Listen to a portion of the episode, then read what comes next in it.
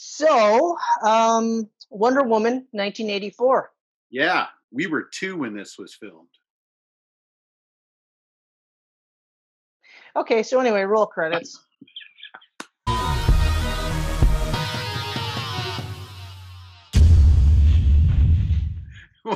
what? What? I got to throw some kind of dad joke out there. You don't have to. And also, I you're do. not a dad, It's so bred, it's not even like it's a prerequisite. it's bred into, I know, I know. But if I'm never a dad, I still got to get some dad jokes out. I mean, Well, right? no, they're proprietary to dads. That's why they're called dad jokes. I mean, I got, I got the seeds in me. You know, I got, I got the halflings. Oh, if you haven't rolled the credits, roll the credits now. No, no, no. Credits are already rolled. Ah, That, that stays in there. That's all for you, my friend. And for the rest of the geek mancers who are also going to say things like, "I always forget how gross he is." Every oh. once in a while, he pulls out a grosser, I mean- and it's eh, not good. I think that's gross. You really have not seen anything or heard anything at all. It is pretty gross. Your wording is is pretty gross. You've got the seeds in you, Got- the halflings. Like, what's the matter with you? well, quite a bit, I guess. Yeah. That's fair. That's fair. Anyway, so uh, like I said before, the first roll of credits, not after the second one. Right, right, right. I'm hoping for two. Just get that last two minutes out of here. But anyway, uh,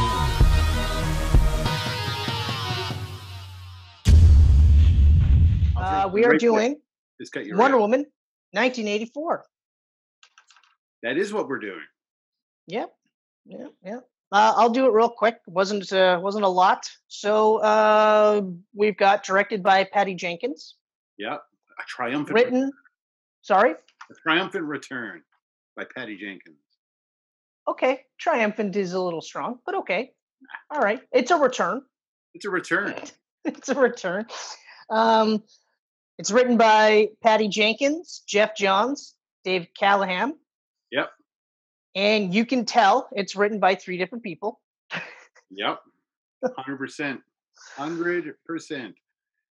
Um, okay, and I'll do this real quick. So, starring Gal Gadot returning as Wonder Woman or Diana Prince. Uh, Chris Pine also returns as Steve Trevor. Mhm. Kristen Wiig is uh, Barbara Minerva and Cheetah. Pedro Pascal is Maxwell Lorenzano or Max Lord, as he is commonly referred to. Yep. We've got Robin Wright as Antiope, Connie Nielsen as Hippolyta, Lilly Aspell again as young Diana, hmm and we've got uh, Lynda Carter playing Asteria, Yes. Yes. and then a whole bunch of other people with varying degrees. Uh, I forgot to get the kid's name. And if you, didn't know, if you didn't know this Camcast has spoilers, well, I mean, Chris just dropped the end credits credit right on you right there. Yep. well, actually, I didn't. That, I just said this person was in the movie. yeah, well, that's kind of a spoiler. No, I mean, If you didn't watch the movie, you wouldn't know that it was at the end, that's true. like literally at the end credits. You would not know that. but now they do because I told them That's right. So between the two of us, we fucked up. We spoiled. We didn't fuck We- up. We didn't fuck up. What? That's what we do. It's a spoiler. But yes, yes, it is a spoiler cast. Spoilers galore. Yeah. Um I don't know. Do you want to do likes first or dislikes first?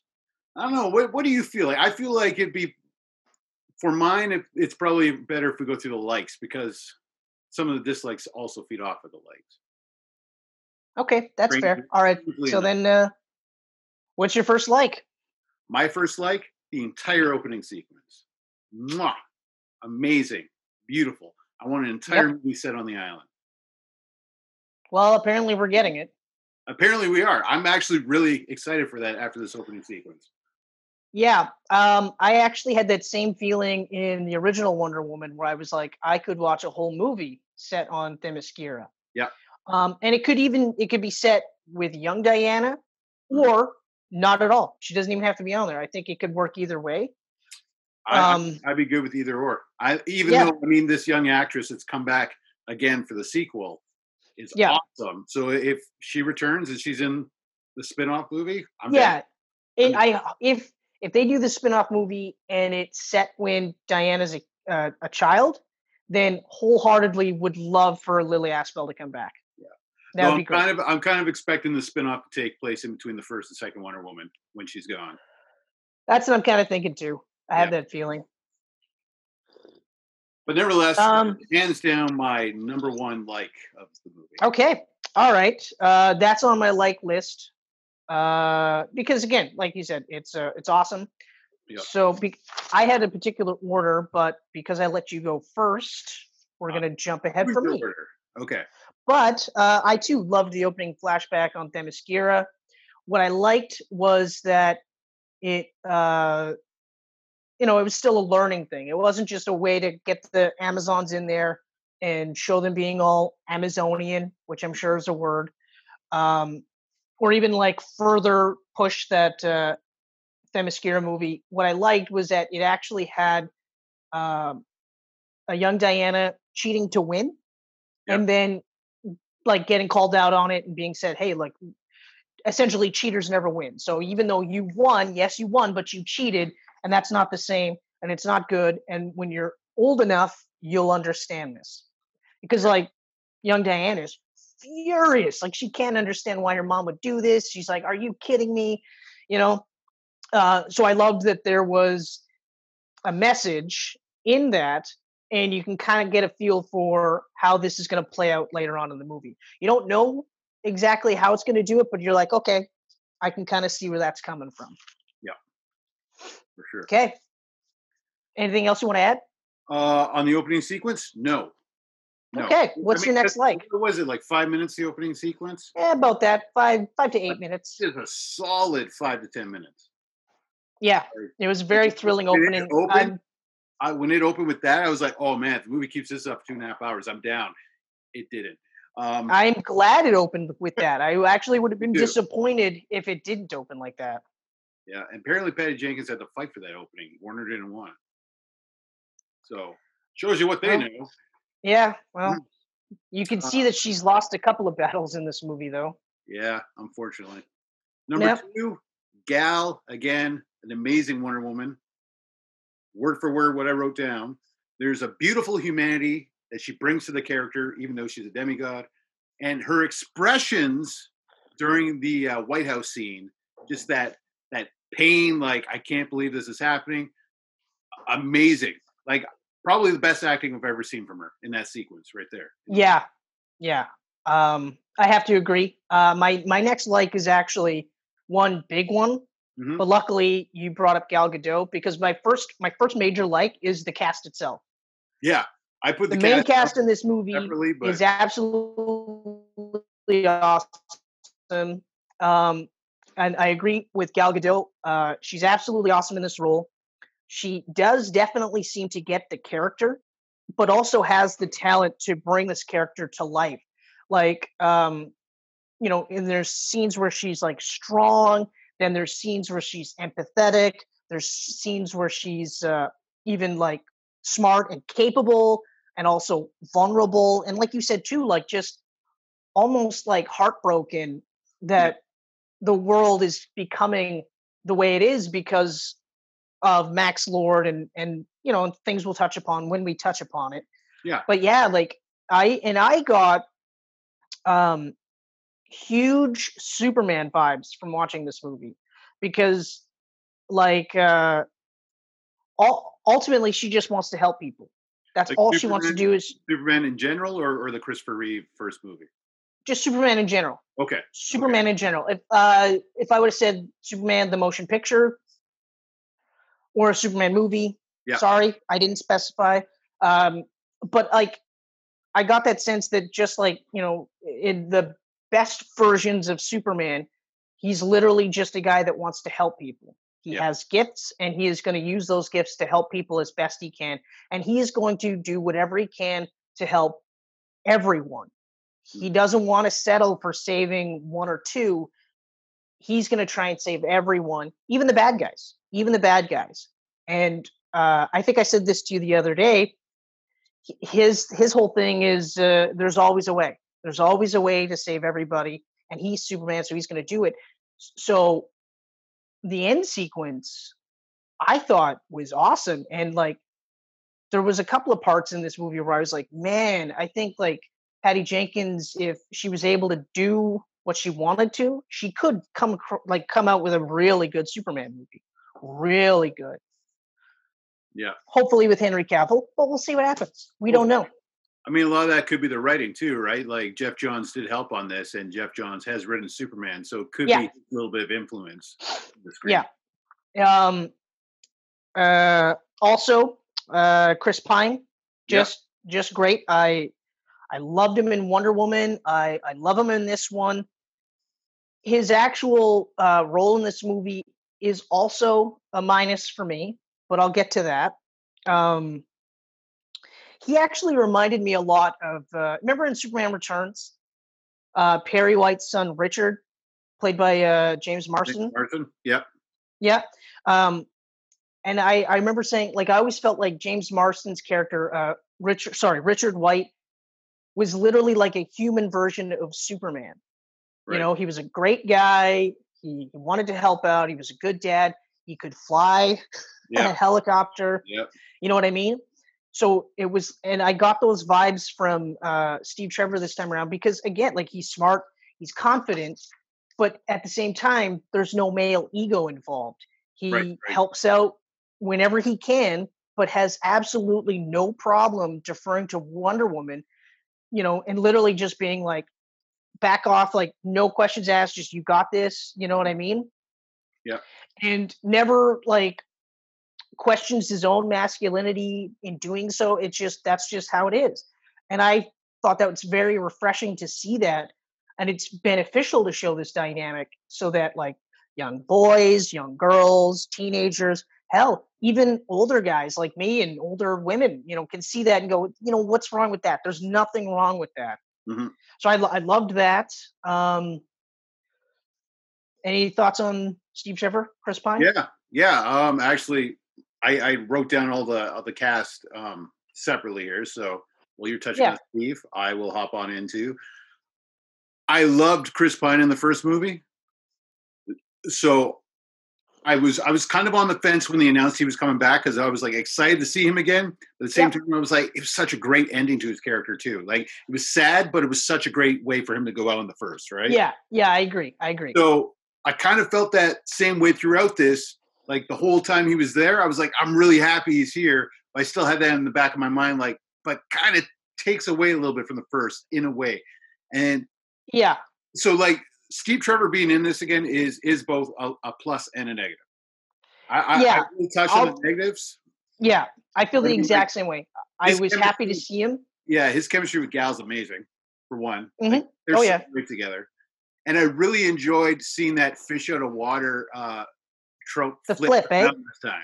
Yeah. You know, like yeah. First one, she's going to London and she's all like, "What is what is all this? What is happening?" 80s, he's in the '80s. He's looking at a garbage can like it's a piece of art, and it's freaking hilarious. But I also, I yeah, I like that his was more like amazement and wonderment at uh, how more advanced humanity got within the what like 80 years or 40 yeah. years in between uh, yeah 40 years in between first one was the 20s right yeah so or 20s was in the 20s? i thought it was world war ii it was world war one.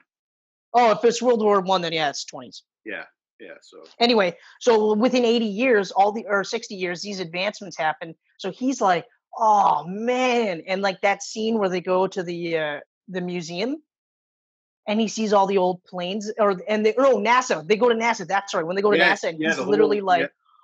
like just this five year old kid that's like all i've ever wanted to do was fly and go to space and now people are in space like that's it like he's just oh this is so great i was like man this is so awesome and it gave so i loved that so many great pieces of dialogue too you know like him talking about the parachute pants. Like, does everyone parachute now? Like, what's going on? He's got the fanny pack, and then, when the, uh, then finding out it gets to the shoes. Yeah, when shoes. it gets to the shoes, and he's just like, "I'm keeping the shoes." She's like, "You can keep the shoes." He's like, "Yes." It's like, man, that's awesome. Um, I do have to say that I did actually like how he was brought back. Um, even though it does lead into my minus. I am like how they brought him back was good and it served a purpose in the story and it made sense and it wasn't just like okay, all right. Yeah, because I mean, like, like I'm gonna touch on the. We will touch on the minuses, but I mean, at the same time, even though that that minus was there in the back of my mind the whole time we're watching it, I was happy in the end that she got a proper closure with them. You know? Yeah. Oh, I agree. I feel like in the third one, when it, it will happen, she's gonna be like, good, like everything is good. Like I got my closure with my loved one. Yeah. anything can happen. Yeah, oh, I agree. I agree. I agree 100%. Um and yeah, like I do I do love that closure and you know, we'll touch upon that a little bit later. Yeah. Uh next up is uh, Kristen Wiig hmm who was absolutely fantastic once she made her wish. The second she made her wish, um, and you know what? I'll, I'll say it right now.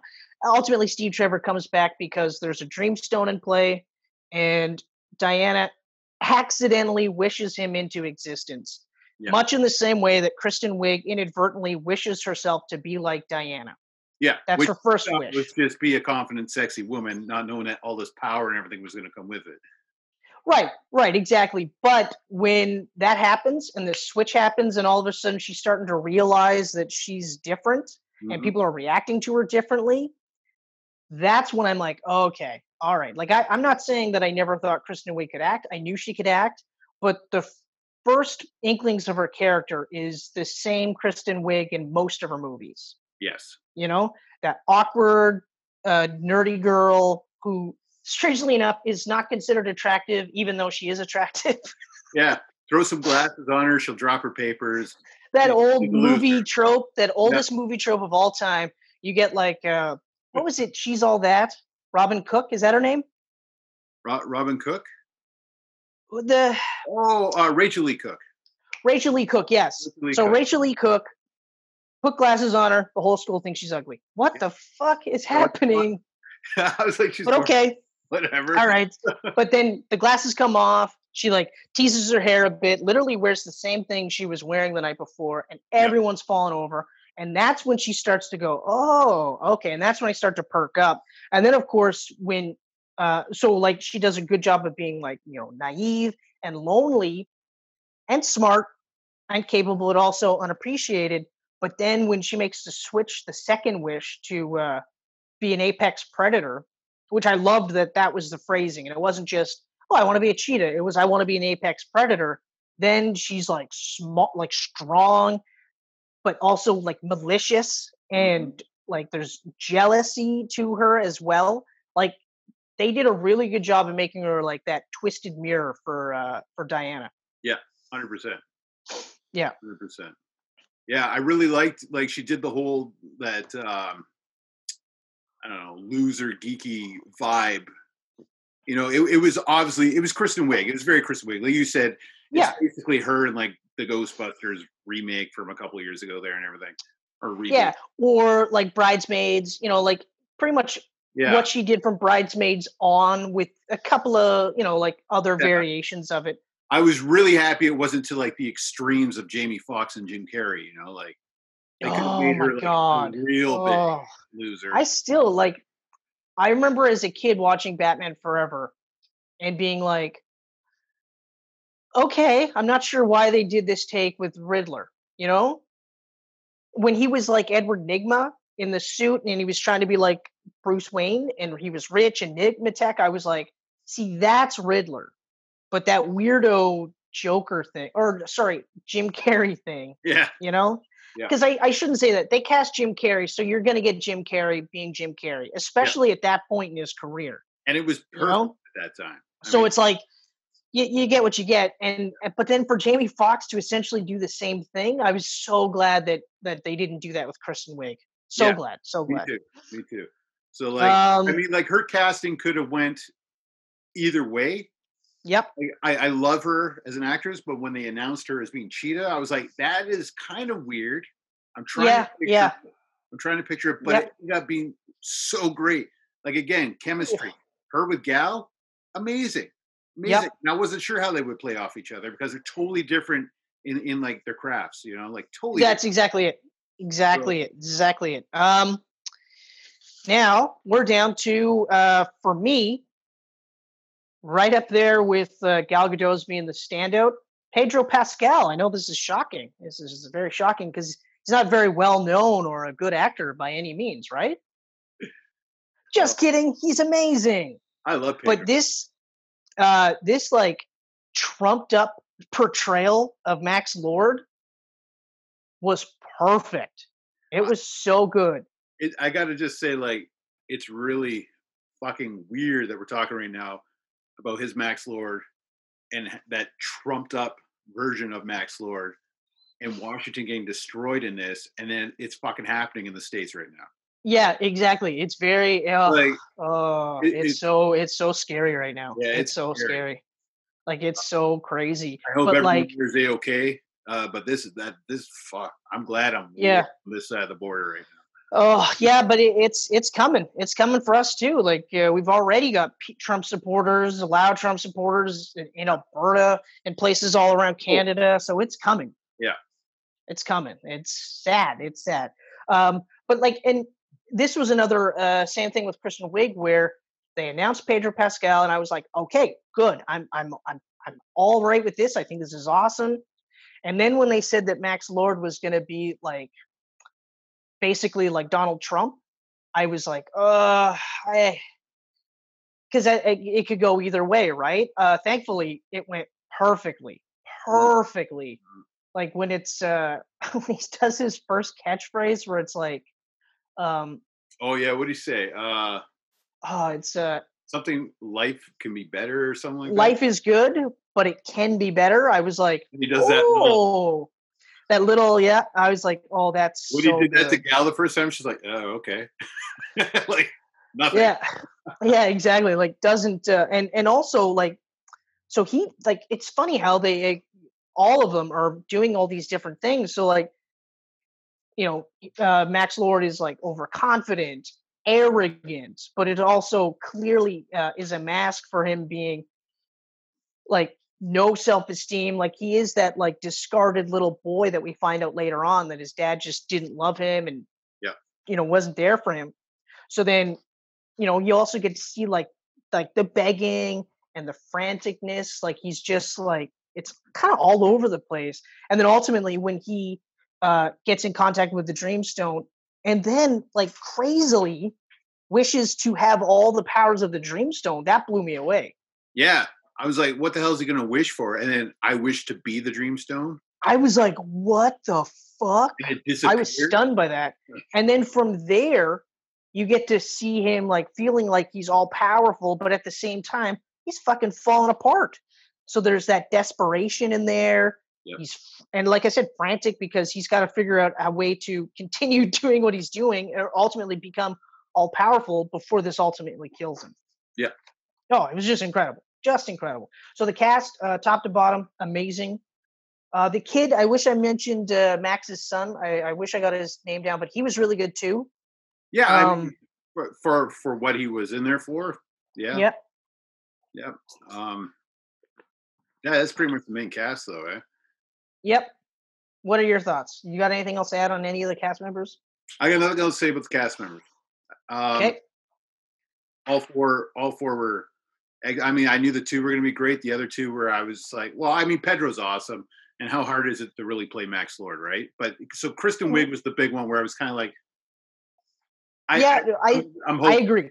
I'm I agree. I my I will say though, just to reiterate, with the the Trump version of Max Lord, I felt like there was a way that they could have it, it could have went either way. Yeah, Yes, Pedro Pascal's a really good actor, but I mean, if it wasn't written so well, because that's one of the things that the I noticed the reviews don't touch upon too much, is that all these characters are actually written really well mhm. and they're all fleshed out really well and they all all four of them have an actual arc you know Yeah. some are bigger than others like obviously you know steve trevor's arc is the smallest but his informs diana's arc which yeah, you Yeah. know, which is really great too. It took about a quarter of the film for him to come in, and then he leaves probably like about a quarter before the end. So Right. Yeah, exactly. Um, but yeah, so that's amazing. My next uh one of my other things I really liked, I liked the flying scene where Diana learns from Steve how to fly. The visual looked great. Uh, and I also liked the swinging from lightning. I thought that was great. I remember when I saw Oh, that in the mean, trailer. the springing off the lightning, friggin' visually, and just Oh, everything. That's cool. I wish cool. there was more of that actually. yeah, less flying and more of the swinging from lightning bolts. But either way, I liked that she used it not, I wouldn't necessarily say to fly, but to actually glide and catch the wind currents and stuff. But either way, it looked That's- awesome. That's the way I kind of took it too. That she wasn't actually flying; she was learning how to glide from what he told her while they were flying. Yeah, but it was awesome. And I also thought it, it just added to her, uh, her repertoire, so to speak. Yeah, for sure, the visible jet stuff was kind of cool too. Yeah, I was, uh, I actually she's like- almost didn't uh, put that in there. I wondered for years how my father like hit that island. So I've been practicing, and and she makes the jet vanish. I was like, oh my god, they fit the invisible jet into this. I said the same thing. I went, I can't fucking believe they put the invisible jet in And it, here. and it So I was wasn't just like, cheesy either. Like they did, they figured out a way to make it not cheesy, which is crazy. Yeah, exactly, exactly. Because the concept is insane. Like, really. Oh yeah. But I mean, because sense. in comic books and cartoons, they have to draw it where you see her in the cockpit yeah, floating in air, essentially, with like a dotted line around the. So it's always been a ridiculous concept. If you think about it, yeah, it would literally just be a ship with like you wouldn't see in it or anything like that. So. But it was really cool that they did that. I thought that was really cool. I, I, was- I was kind of I was grinning when that came on, and then and then that of course leads into that gorgeous friggin' fireworks scene, like just yes. beautiful fireworks scene. Yes. Uh, it was literally put in just for the visual. that scene Oh yeah, was I mean, they totally they could have cut that and probably purely a visual minutes, thing. But Um, next up, I loved the mall sequence. I thought it was a great way to reestablish Diana Mhm. and show the 80s setting and like one two punch, you know, and also that ultimately the robbery that she foiled introduces the Dreamstone, which starts the whole story. yeah, this which- is, uh, I think this is getting a bad rap online. This whole mall sequence, everyone's bitching about it. I, I don't know why because I thought it was a great way to open it. I thought the way she kind of glided like she was on ice was a little too extreme at times. But yeah, but it was cool. She takes out the cameras. You know, we're in the 80s. There's no cell phones or anything yet. There's nothing that she really has to worry about. Everyone's Yeah. like, oh, she shushed the little girl. That's stupid. Everyone else can see her. I'm like, but what else is anyone going to say? Oh, there was some woman flying around the mall. Like, you can't really. Yeah, I mean, we're we're actually the more you speak, we're the more we're getting into a minus because like some of these scenes I have positives, but I also have negatives as Yeah. well. Um, But I, I thought it was. I thought it was really cute. I thought it was a nice, heartwarming moment that she had with that little girl. And it was. I did too. so- I thought I, I the don't whole think thing she was great. doing this to tell the girl to be quiet. I think she was just having a little moment with her, and and that was it. yeah, I I thought it was like I said, I thought it was great. I I loved the whole sequence, and uh, like I said, it was a great way to in- reintroduce her to audiences, introduce the '80s setting, um, and then still s- establish that she's trying to do this uh, on the down low. Right. Um. Oh, do you have what's your your next like? I, I'm done with likes, man.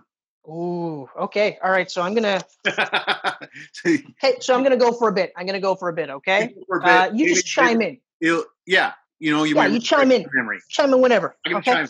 Yeah.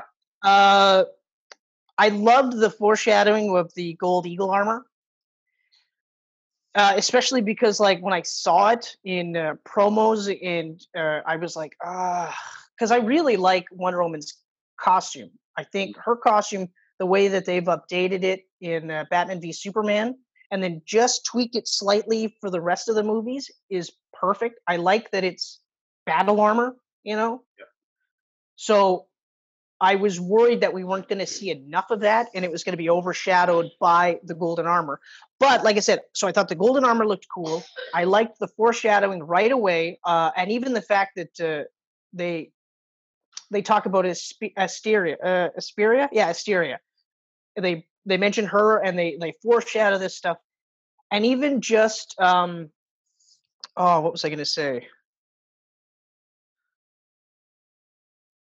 Oh, the just the fact that you knew she was going to wear the armor, and it all kind of it made sense, right? Like there, there was going to be some reason for her to wear the armor. Um, so yeah, so I liked that. Uh, I liked, I liked how the Dreamstone gave you your wish, but it was at a price. That I liked. That was cool. That I thought was really cool. So like in uh, Barbara's case, uh, Kristen Wiig's character, she you know became more like Diana, but also started to started to lose all the goodness that was in her. That was her trade off. Yeah. And that's what made her make the second wish to become the apex predator because she was no longer the uh you know that dorky sidekick that she would have been had she never done this, right? Right. But I also um and I like how that wasn't so heavy-handed. It was just you start to see Barbara changing mentally but also with Diana, they subtly start to tease that she's losing her powers. I remember we got to the scene where, um, oh, they're going to break into Max Lord's place, and there's that big, huge padlock on the garage door. And she couldn't, yeah. And she's having a hard time breaking it off. And I remember right away, I went, oh, she's losing her powers. So they didn't flat out go, hey, guys, she's losing her powers. They sl- subtly did it. And then once you get to the uh, Saudi Arabia. I think that's where they went. The Middle Eastern country. Yeah, yeah, it's like Egypt or something. Oh, Egypt. Yes, yes, that's right. So once I got to Egypt, then you really start to see that she's, you know, losing her powers. But oh, I, mean, I love that that was the trade off. Like, yeah, bleeding, and she's like, "Oh my god, I'm bleeding!" Like, yeah, she's like, "What the hell?" And yeah. like, even Steve Trevor's just like, "What the fuck is happening?" And I love that that was the trade off for her wishing Steve Trevor into existence. Yeah because when he does like he because he does the same thing in the first movie as he does in this movie where in the first movie he's like look diana i have to go. I have to do this. I have to fly this plane and stop this otherwise people are going to die. And she doesn't want him to go but she realizes that he has to right? And yeah. this is the same thing. So while she now gets to say goodbye and she gets to say look like i enjoyed every second of it he's like i did too but you know that i have to go. You have to renounce this wish and I was like, oh yeah, that's great. And I like that there was the renouncing of the wish in play as well. Yeah. Um, two more, and then we'll get to the dislikes. Okay. Right on. So, um, actually, you know what? I'll save the best for last. I loved Cheetah. I loved the way she looked. Yep. I loved the way she moved. I loved how she was a physical intelligent and emotional threat to Diana. Like this was not her best friend, but it was definitely on the cusp. She, she liked her. She thought we could be friends. And then to have her immediately turn yeah. and then become so ruthless, I thought was so good. And that fight scene was really good. I wish it was a little bit more uh, brightly lit, you know? Yes. But it was it was awesome. Like but oh, so good, so good. And like every step of Cheetah was awesome too. Like right from the start to the full transformation. Yes. Um, yes. But the full transformation is also my dislike, so we'll get to that. Yep.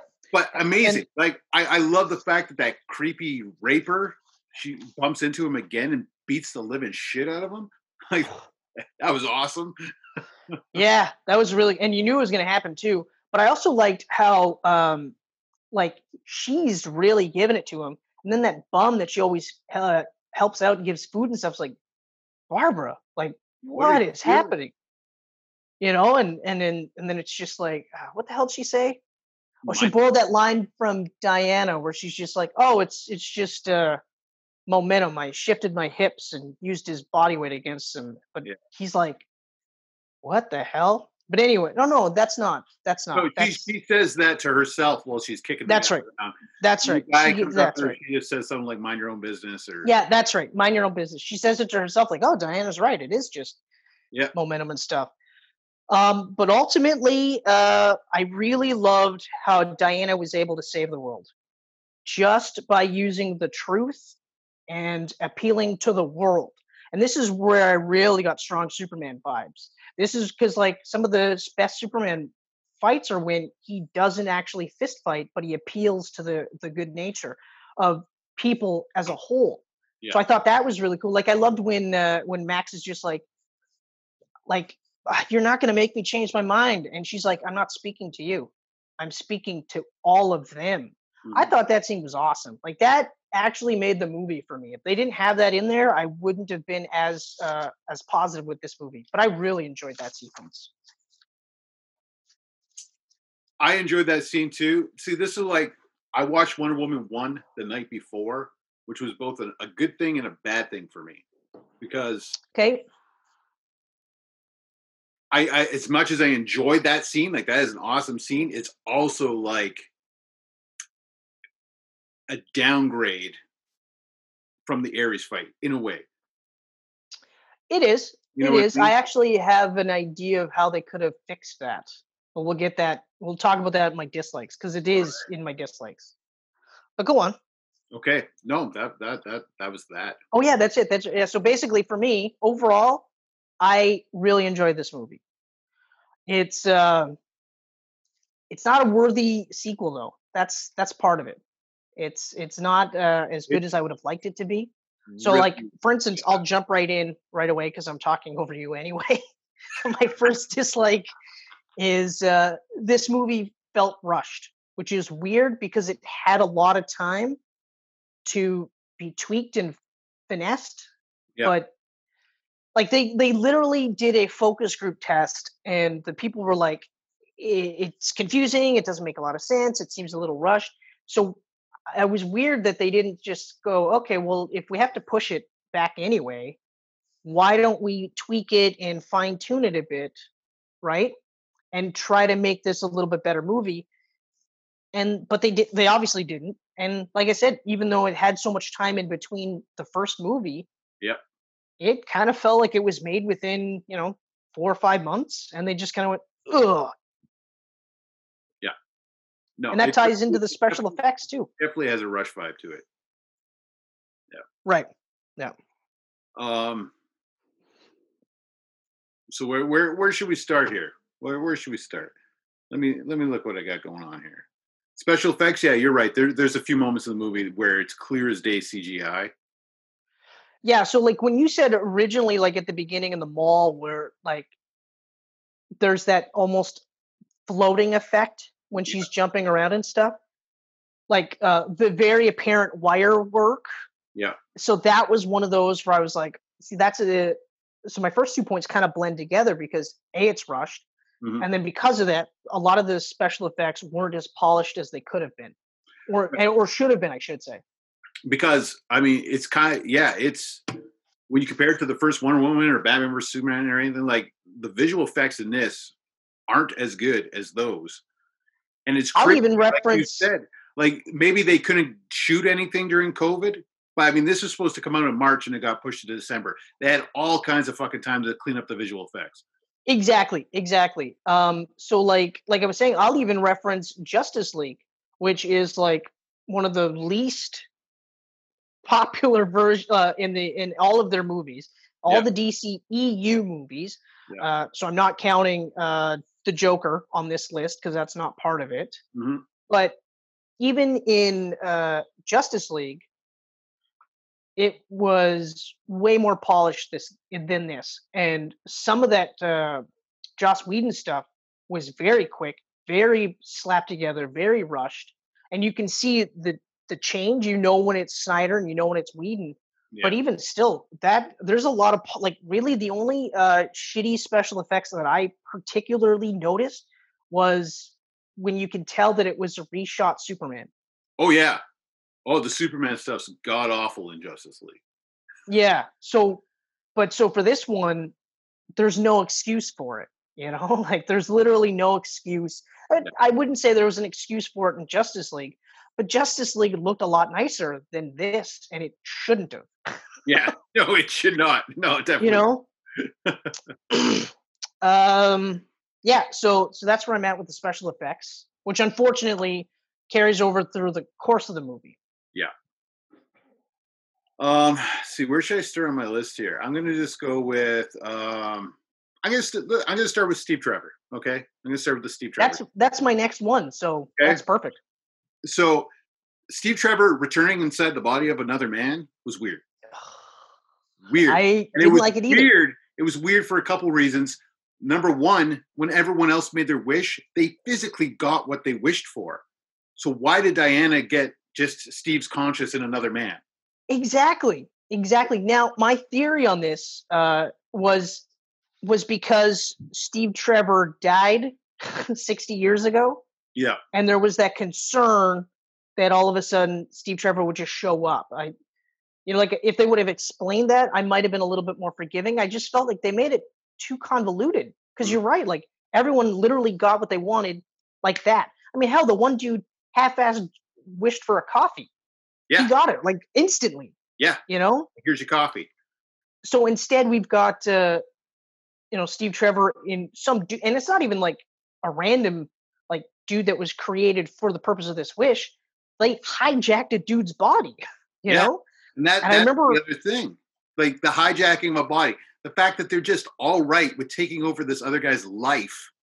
You know, this guy could have family, friends, and you're just no one's weirded out by it Yeah. at all But I mean- like It, it was so out of character for both Steve and Diana to do something like that. oh, it's so selfish. It's so selfish. Exactly exactly And, they're, and they're cool with it. They're just like they're walking around going, "Oh, this guy's got nice pictures. Oh, look at his clothes," and like, and, and they're just cool with it. And then and then she And- fucks him like in this other the dude. other part uh now admittedly i did not uh make the rape connotations uh at all i didn't think of it in those contexts and stuff like that but there is definitely like you read enough reviews and that's one of the big glaring issues and i was like oh actually that makes a lot of sense because of course we're talking about forcefully hijacking this dude's body. Yeah. now uh let's hope he has no recollection. I know at the end they hint that he doesn't at all but so now we've got a, a consent issue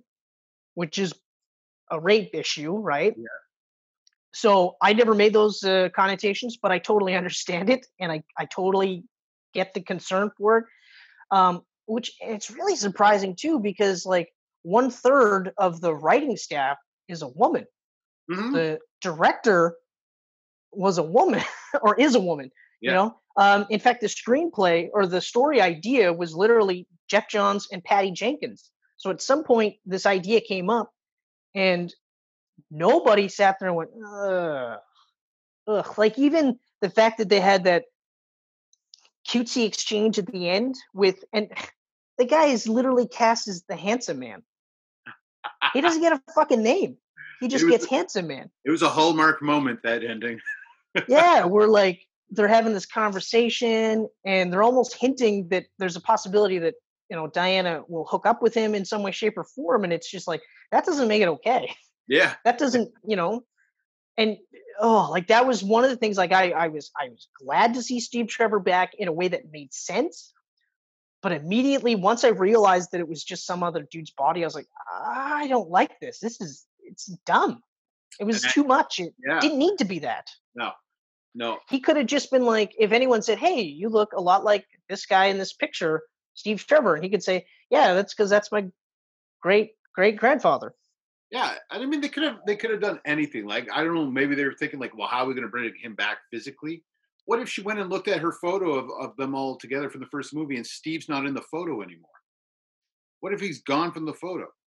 Yeah, him although that I. I, I mean that's a better idea than what we got, but I still wouldn't like that I mean, either. no, but it's better than just a but I get, out of his grave. You know what I mean? I yeah, no, like I said, like it is better than what we got. Um, but I agree with you right away. They could have just had him just come into being, and that's it. so like it, it Steve Trevor is the big one in the movie where it's like it's a plus, but it's also a big negative. Like so many of the problems of the movie come from his return. Yeah, yeah, exactly, exactly. Um, so so my next one is in the mall scene. Yeah, she takes out the cameras to hide her existence. That makes sense. Mhm. That totally tracks. As long as you don't think about the countless people who continuously see her in her Wonder Woman armor throughout the movie. not just in the mall sequence. Yeah, she shushed the girl, and of course, the girl isn't going to say anything because it's kind of that same uh, scene like in Spider Man 2 when Peter Parker is maskless on the subway, and the kids are like, they give him his mask, and they're like, we'll never tell. That's fine. That's totally fine. I'm okay with it. But everyone else in the mall is going to suddenly forget that she was wearing borderline the American flag as a costume. Yep. You know, so it's like, yeah, they made a point of saying, oh, no, no, she took out all the cameras. But if she really did not want to be seen or they didn't want anyone to make any connections to some of the two or three pictures that are floating around of her from World War One, why wouldn't she just wear a mask and and a full bodysuit? You know, all black or whatever. I mean, hell, it could have been like in that uh, what was it, the '70s uh, era of the comic book where she had no powers; it was just martial arts, and she had that like white jumpsuit type of thing. They could have just threw a mask on that, and that would have been, you know, something. And, and yeah, it's funny you bring this up because this was actually my next my next point is that I, I you know what? The stuff with the mall and, and the few appearances she makes in her Wonder Woman gear to other people. Okay, like again in the '80s, there was really no way to like capture these moments unless there was a photographer there ready to rock. Or a camera of any like a video camera of any way shape or form. the white house part man. The fact that wonder woman was in the white house. Yep so many plot holes for the rest of the series. Like batman versus superman bruce wayne not knowing she fucking exists when she was in the white house in the 80s when he was alive? Like come on. That's literally my next point. That's come my on. next point. You know? Yep. so so so like again the white house is another one of the pro cons because it's a great moment between her and Cheetah, and that that humanity that she feels that she's disappointed and she's hurt, and having to think like maybe I have to get rid of Steve. Like eh, all of the character moments in that are so good, but the fact that it's happening in the White House is fucking stupid. it, I like. I mean, again, like I get it. It makes sense because Max Lord is using the camera to grant all the wishes to the world.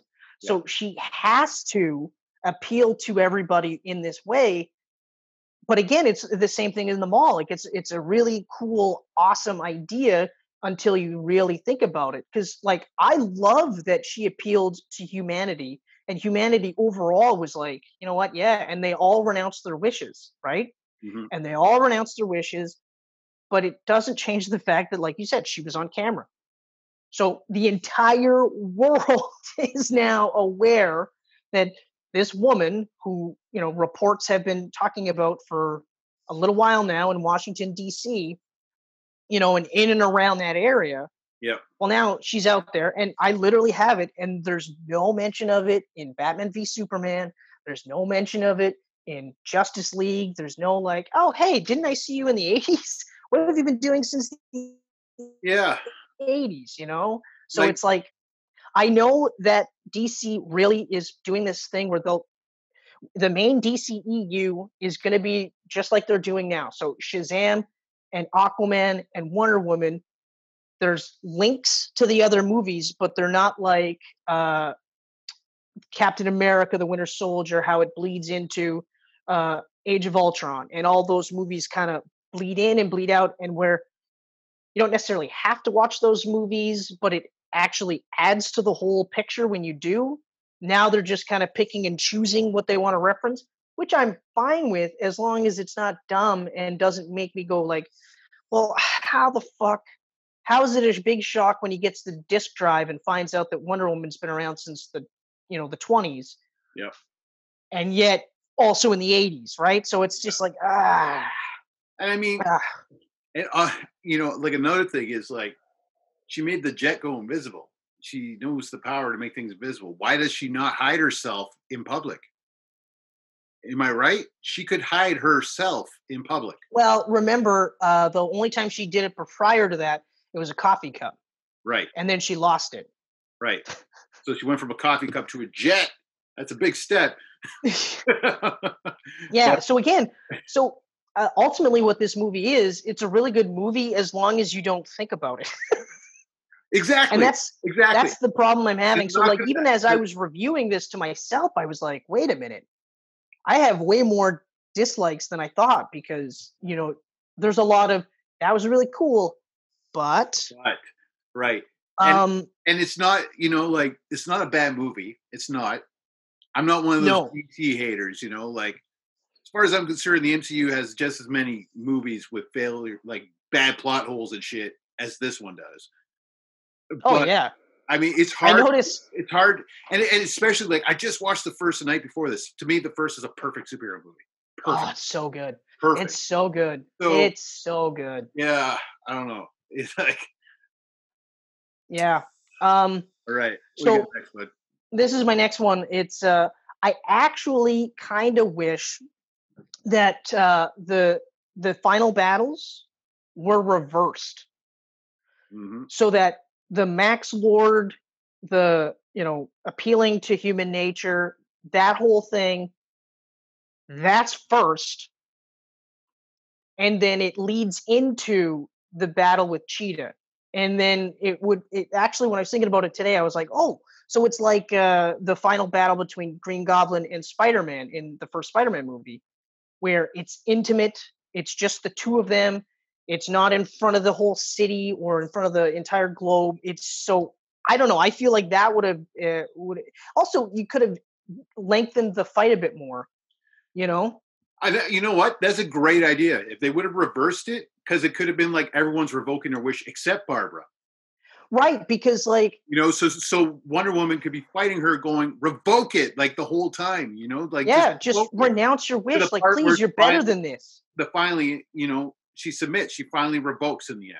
Like or doesn't, and Diana's got to put her down hard, or something happens and then Cheetah gets away. Because that's they they don't really give you an idea as to why Cheetah would have renounced her wish. They Yeah, just show her back as Barbara. Yeah. And there's nothing leading up to that point that would make you think she would have renounced her wish. You know? I mean, she literally made herself stronger to prevent Diana from stopping Max from doing this because she didn't want to change back. She liked how she was.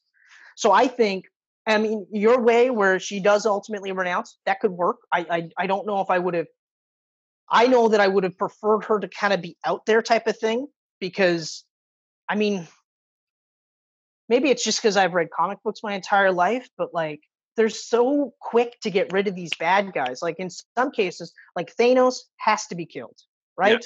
yeah. You know, but Ultron didn't have to be completely wiped out. I know you could argue there's a way for him to have uh, figured it out. We just don't know it yet. But Ultron didn't have to be knocked out completely, right? Right. Uh, Red Skull could have showed up in any other iteration before Endgame, even though the Endgame stuff was awesome. Yeah. Uh, you know, so they get rid of these characters so easily that it's just like, really? yeah. It, it's sad. like, look at Spider Man. They want these Spider Man's to two villains are still alive. Yeah, they want they want the universe to go on forever, but they're wiping out the villains. Like there's only a limited amount of really good villains.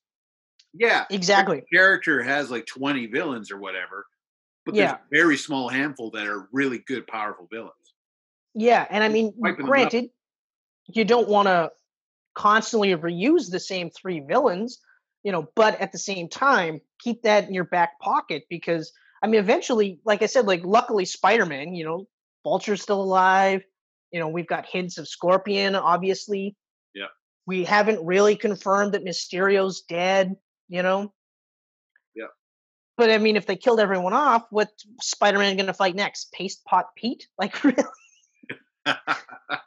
like this is so it's just like but yeah i don't know. I i, I just thought that the switch would have been really cool because you still have the impactful beautiful moment where ultimately humanity much like 90 or what uh, 70% of america rejected t- donald trump. You know they reject they renounce the the the wishes um and then you have that intimate fight where maybe she does renounce maybe she doesn't right? Um, and also getting back to the i hated how the wish didn't change everything back to normal yeah, you know so again getting back to so regardless of wonder woman let's say for whatever reason nobody saw Wonder Woman on camera. Nobody knew it was Wonder Woman. And and all those instances where she's seen by some cases hundreds of people, they all just kind of collectively forgot for whatever reason. There's still the ramifications of like in Egypt, there was an entire wall created, Yeah. right? Yeah. It didn't just disappear, it just crumbled. So now there's a clear indication that there was a wall made, right? Mhm. Um, just the fact that like the entire world is essentially in disarray because everyone was getting wishes. Um, but then all of a sudden they lose their wishes, but everything still stays the same. So there's still that aftermath that again goes, well, how come that isn't even brought up in any of these other movies? Well, exactly. Like to me, Lex Luthor's got this thing on for Superman because he's this god, like this other worldly being. This shouldn't be a surprise to you if fucking walls were appearing in the 80s and disappearing and fucking everything was going crazy. Like yeah, there's, there's nut, nutty shit out there, Lex. I mean, like this dude flying yeah exactly. in blue is Exactly. not a big deal. Yeah, So, yeah, it- exactly. like this movie being in the 80s and having such an audience, like the whole world watching, really puts the future movies, like the, the, the, the past movies that we've seen, in a really garbage position. Like, yeah, you know, yeah. So again, it's it's really cool as long as you don't think about it. exactly. Like if it was taking place in the current time, a okay, right on. Like maybe they should have saved Max Lord for the third Wonder Woman, you know, and made this Yeah. smaller thing with Cheetah. Exactly. Like the you know, and that's a, the really good point. Maybe build up so Cheetah's ultimately the big bad, and then maybe have like another like minor villain in between to kind of get her to that point, right? Um, because then then yeah, the stuff with Diana and Barbara I think would have been more impactful too because they would have had half a movie to become better friends, right? Yeah. so that if she does renounce then it's a very like feel good moment but if she doesn't renounce it's actually kind of heartbreaking because while diana ultimately saves the world she couldn't save her best friend Exactly. right so it's just like oh okay all right um this one is just one of those like yeah of course uh, but michelle and i both eye rolled when diana and steve managed to break into the air airport I mean, it's the 80s, right? So I even said that. I said that a couple of times throughout the movie. I was like, well, it's the 80s, right? So not a lot of security, but it's still just like, okay. So then they managed to find a plane that has a full tank of gas Yeah. that's not locked up by any way, in any way, shape, or form. Yeah. And Steve Trevor is able to fucking fly this thing with a 60 year window in between flying planes you know and he's it's literally like uh i don't know if i can click click click yep i got this poof let's go It's like, Yeah. what the f-? like so I, like immediately i was like oh geez and it actually kind of reminded me of um oh remember in winter soldier where uh nat and steve steal a truck Yep. and nat makes that comment she's like uh oh, I, I didn't know uh, Captain America knew how to hotwire a vehicle. And he goes, yeah, well, you know, we had to steal Nazi vehicles or whatever. And they kind of just throw it away. Like it's a quick comment type of thing. And I was reminded of this because I remember thinking at the time, I was like, oh, that's kind of neat that they, wait, hold on. You could hotwire vehicles in fucking World War II. That doesn't mean you can hotwire vehicles in 2015 or when that movie came. It was 2015, right? Regardless, yeah. Thir- 13. 13. 20 we'll say 2013 to 2016 we'll give that buffer it's but okay. regardless you know the like it's not going to be just as simple as him going like uh, oh yeah just just like in the 40s No big deal, eh? Maybe they're all in the Matrix and they're all like, hey, teach me this. right I know how right to but fly this plane. at least that was like a quick scene you know they're in the car for 30 seconds maybe a minute right this was an entire like we have to fly to egypt so the tank of gas is full so they can get to egypt Yeah. right it does lend into the fireworks scene which is gorgeous but it's like okay all right um wh- uh, what else you got Okay, so mine, my my next big one. You know what? I, maybe should I do the big big one right now, or just a few little things? Save the big one for last, bro. The big one. Okay, so simple one. I miss the sword. I miss the sword and shield. I dig the whip, but the whip being 100% exclusive in this. Lasso. The lasso. Lasso. Yeah, lasso. Still, I really miss. And again, this is because I just watched the first movie the night before, and she, she's awesome Nope. with the sword. It's it's not because of that because I had the same thought in my head. I was like, it it was disappointing to not see her with the sword and shield. Now, in certain contexts, I understood. In the mall scene, Yeah. there's no need for the sword and shield because No. she's fighting regular people. Yeah. And I guess because the Gold Eagle armor was in play, there was no need for her to have a sword and shield to fight Cheetah. But she could have had the short sword and shield in Egypt when she was basically fighting uh, Yeah. whatever that military troop that Lord had Yeah. bartered for. But yeah, it was it was a missed opportunity. It also ties into one thing that I uh, and Michelle had said this too, and I was uh, I kind of played it played it off at first, but the more I thought about it, I was like, yeah, actually, she was totally right. Um, luckily, she doesn't watch too much of these videos. She doesn't know that I said she was right. But I liked how they started to tease her theme song throughout the movie. But it was disappointing that at no point in time did we get the full on like tribal drums, like that whole like clap. Like when you saw the trailer in Batman v Superman and they had Mhm. that thing playing, you were like, holy fuck you know and every time she's ha- like even in uh, wonder woman they build it up build it up and then when you finally get it you're like holy fuck they didn't have that and it was disappointing it came I- close I also have that written down. And it's funny, Adrian felt the same way. We watched all the end credits right to the very end. And at the very end, screen's black, everything's over. She went, they didn't play the theme. exactly exactly Because Michelle that said the same thing That theme is fucking powerful. It's oh awesome. It is so it is so powerful good. And I mean, like you said, they got they they kind of like sneak little little bits of it in here and there. little bits But it's little bits on there. builds it builds but then it doesn't get to that point Never there. and uh And it's, it's, awesome because it's iconic and it's also uh, it suits her character so Yeah. well Yeah, but I mean, like exactly. But it's ironic though too because the first Wonder Woman was Rupert Gregson Williams. Amazing score.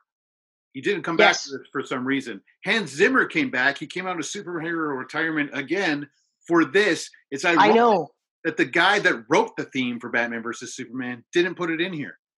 it blew me away. I actually was surprised when I saw. I I said to Michelle, I went, "Oh, Hans Zimmer's doing the soundtrack." She's like, "Oh, Hans Zimmer." I'm like, Yeah. uh, he, you know, he's done a bunch of the He's good. soundtracks for He's good. He's good. For the Superman stuff." But I agree completely. Like, it's you're right. Ironic is the word that he's the guy that created that, and then they didn't use it. And then they didn't use it. So yeah. Um, I get to touch quickly on the Golden Eagle armor. Okay. Uh, I'm gonna just jump in real quick. Okay. Actually, you know what? Um, You're right. I'm to save that. I'm to save it for the end here. Uh, oh, oh uh, getting back to Cheetah real quick. I was surprised and also disappointed that Cheetah renounced her wish to be an apex predator. Yeah. With no explanation, no real reasoning behind it. They just kind of quick show her and she's back to being Barbara. And I was like, uh, She never said it though. They don't show her saying it. but she's not Cheetah at the end of the movie. I don't. I mean, unless it's one of those where it's a byproduct where Yeah. because Max Lord renounced his wishes, it eh, you know, but it's still just like unless it's one of those where they they use it to bring her back for the third because she was so well received. So she spends most of the third movie, or maybe a good chunk of the first 40 minutes or so, trying to get that back. Then maybe because that's similar to how her characters in the comic books, but All I know is I love Cheetah, and I think she got ripped in this movie. Yeah, yeah, yeah. So ultimately, I'll say mine real quick. This is my Yeah. last point of this whole movie, and then it's you, and you can steal the show. So overall, while I liked the movie, I actually really did enjoy the movie. I keep going back to that. As long as I don't think about it, I really enjoyed the movie. Mhm. So I liked it, even though it felt rushed. it was sloppily pieced together. I really, really hope that the third movie is as good or better than the first. Yeah. And that's it. That's where I'm at. The movie was the movie was too long and needed a way tighter edit. Uh, you know what? If it even the length of time wouldn't have been so bad if uh, it didn't meander as much. That's the thing. Like I felt it. I I felt it. I don't. I could do a two and a half hour movie, no problem, as long Not as I don't feel it.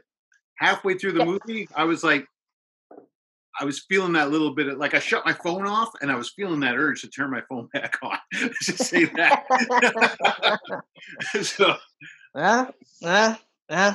okay, so here's the here's the final thing, and this is a big thing. There's too much Max Lord in this. And I know it's good to flesh out villains. I like it when villains are fleshed out, but Mhm. there was too much of him in it. I felt like Diana's story was constantly put on pause to show shit with him that I really didn't give a fuck about. Like, yeah, that's right. at- I never even thought of that. Yeah. and, and how they're doing for oil and stuff. Like I didn't care. Like one of the special things about the first is you never leave Diana's side throughout the whole thing. That's right. You're Actually, with her the entire time. that's right.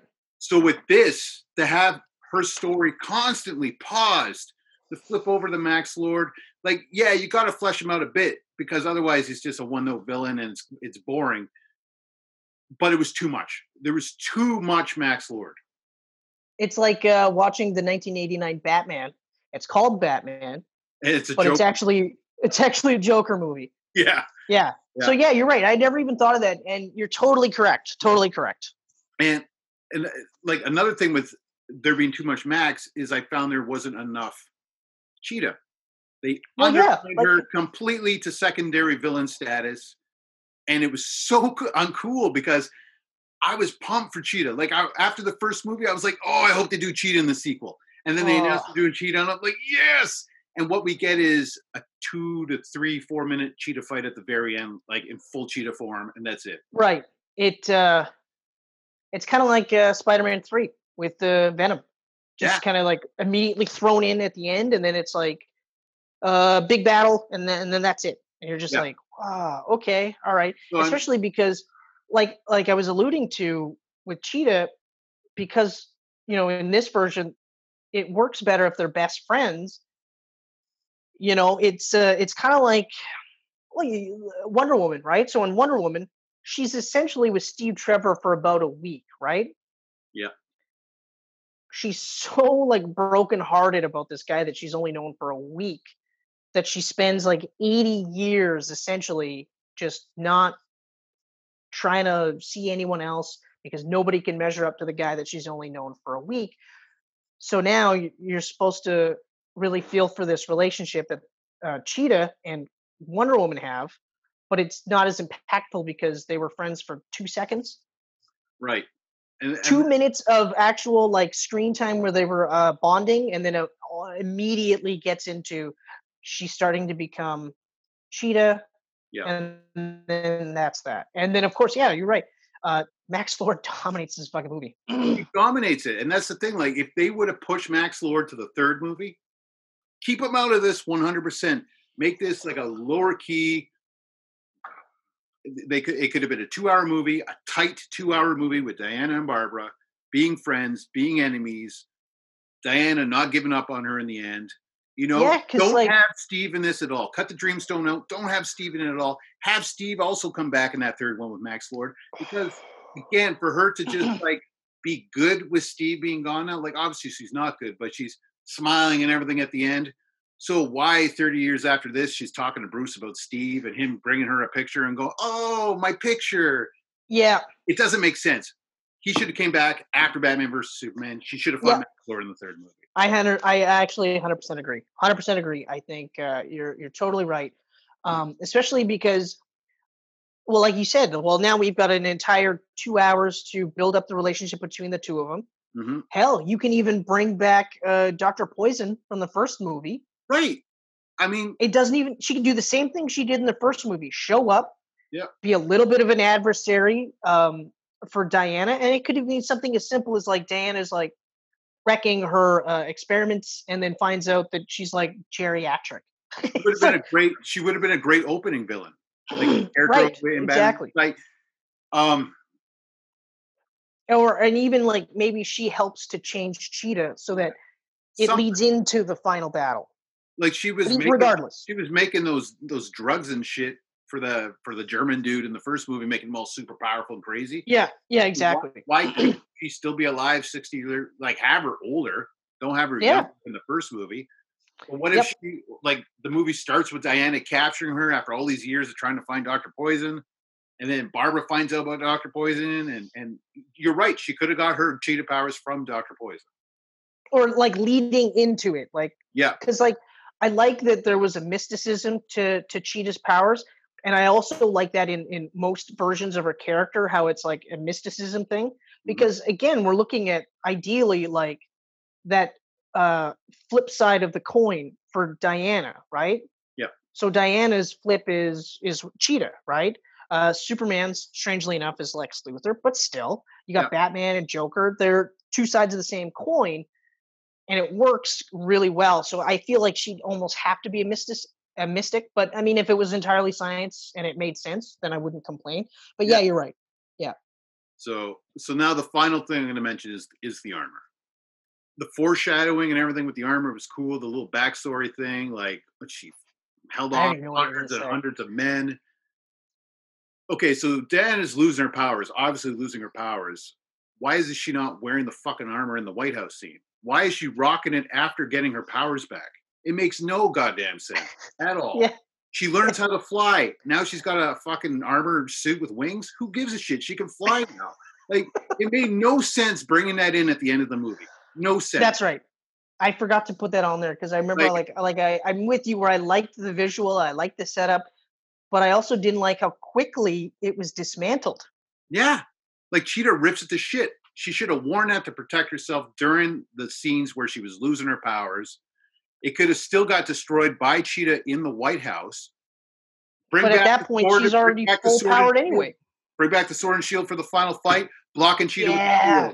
That would have been fucking badass maybe uh, cut a bit of her tail off so there's that remnants of like oh i'm gonna get you diana just something but yeah no I it cuts off one of her nail like fingernails or something like something just something. I, I agree that would have been a You're lot right. more epic. The, the armor was useless. It was a cool visual and that was it. It was fucking pointless. Yeah which unfortunately a lot of this movie is is yeah. a cool visual. A cool visual. Yeah they were too worried about the cool visuals and then they fucking still fail on that. Yeah you know and it's like um like wonder woman is really a simple movie. It's you know it's that uh what is it? That heart of darkness that joseph conrad like the journey of the hero. She you know leaves her her island. She journeys to the world of man. She becomes more informed of the world around her and becomes a better person because of that yeah. you know? And then in this one just stuff happens and it looks really cool. And again, my main point is that, like I said, while I love this movie, I like it as long as I don't think about it. If I just watch it and turn my brain off, then it's great and it's enjoyable. Sometimes I can't uh, turn my brain off as much as I'd like. Yeah. But, you know, it's not a bad movie. It's a fun movie. It's got lots of great moments. Here's the question. Here's the question. This is the question right here. Yeah. Two parts. Is it a purchase? Would you rewatch it?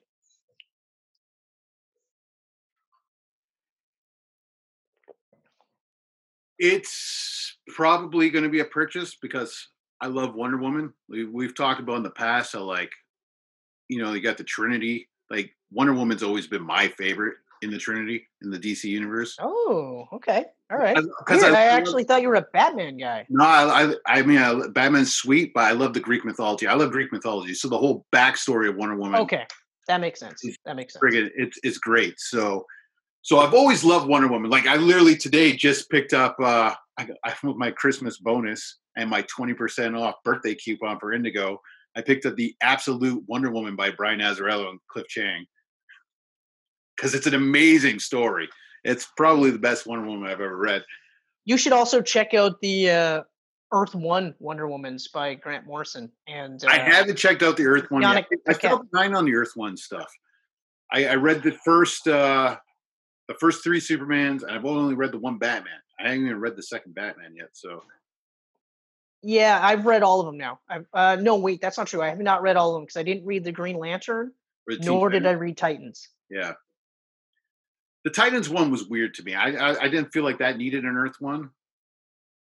Uh, yeah. Plus, it didn't have uh, Robin in it Yeah, or Dick Grayson, yeah. and it's always like, what? How do you do Teen Why? Titans without Why do Dick this? Grayson? It's not even that. It's just like realistically, yeah, the Titans started because uh, you know, Speedy, Wonder Girl, or no, it's uh, yeah, it was uh, Robin, Wonder Girl, Aqualad, Yeah. and Speedy. Those were the ones that were like they were the original Teen Titans. So it's like, I don't know if. I mean, granted, yeah, they used the more popular version of the new Teen Titans, but eh. and Green Lantern, that was one of those where I'm like, how much different could they make it? Yeah. Really? Yeah. You know? It's kind of the the way I felt with Batman, and where it's like, how much different could they really make Batman? And all they really did was they made uh, It changed out. Alfred. Yeah. Alfred is like a fucking like Secret Service, like Yeah. Navy or British SOS guy or whatever. Like he's he's definitely killed some people, yeah. you know. Yeah. And it's it's looked like they made him look like he he might have drank some blood a little bit here and there. But then the only other change was with Batman, where they just kind of made him sloppier. Yeah. You know, well, because that, that vibe. Yeah. Um. yeah, but uh, but anyway, so uh, Wait, so yeah, so anyway, overall, Anyway, I will. I'll, I'll likely buy it because I find that I don't. I'm not going to rewatch this as much as Wonder Woman, the first one, and I'm. I'm, I'm in the same boat. It. I'm not going to rewatch it as much as Man of Steel or I'm gonna buy it and I'm gonna rewatch it, but it's it's not high up on the rewatch list as Because- the other ones. the things I do love in it, I, I'll want to revisit that. Yep. Like I had, I have no, I don't want to buy Shazam. I don't want to buy Birds of Prey. 84, I, Um, I will watch again.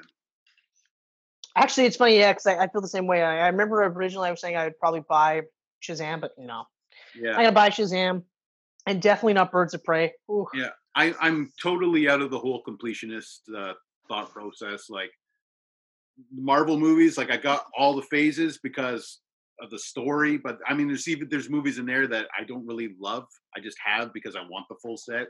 I'm not going to Yeah, do that anymore. I got you. If Shang Chi sucks, I'm not going to buy Shang Chi. Eternal sucks, I'm not. Gonna Yeah, exactly, exactly. Oh, So, But so basically, all I can say, Geek Pantsers, is let us know what you think. Did you like uh, Wonder Woman '84? Did you not like it? What were things that you did like? What were things you didn't like?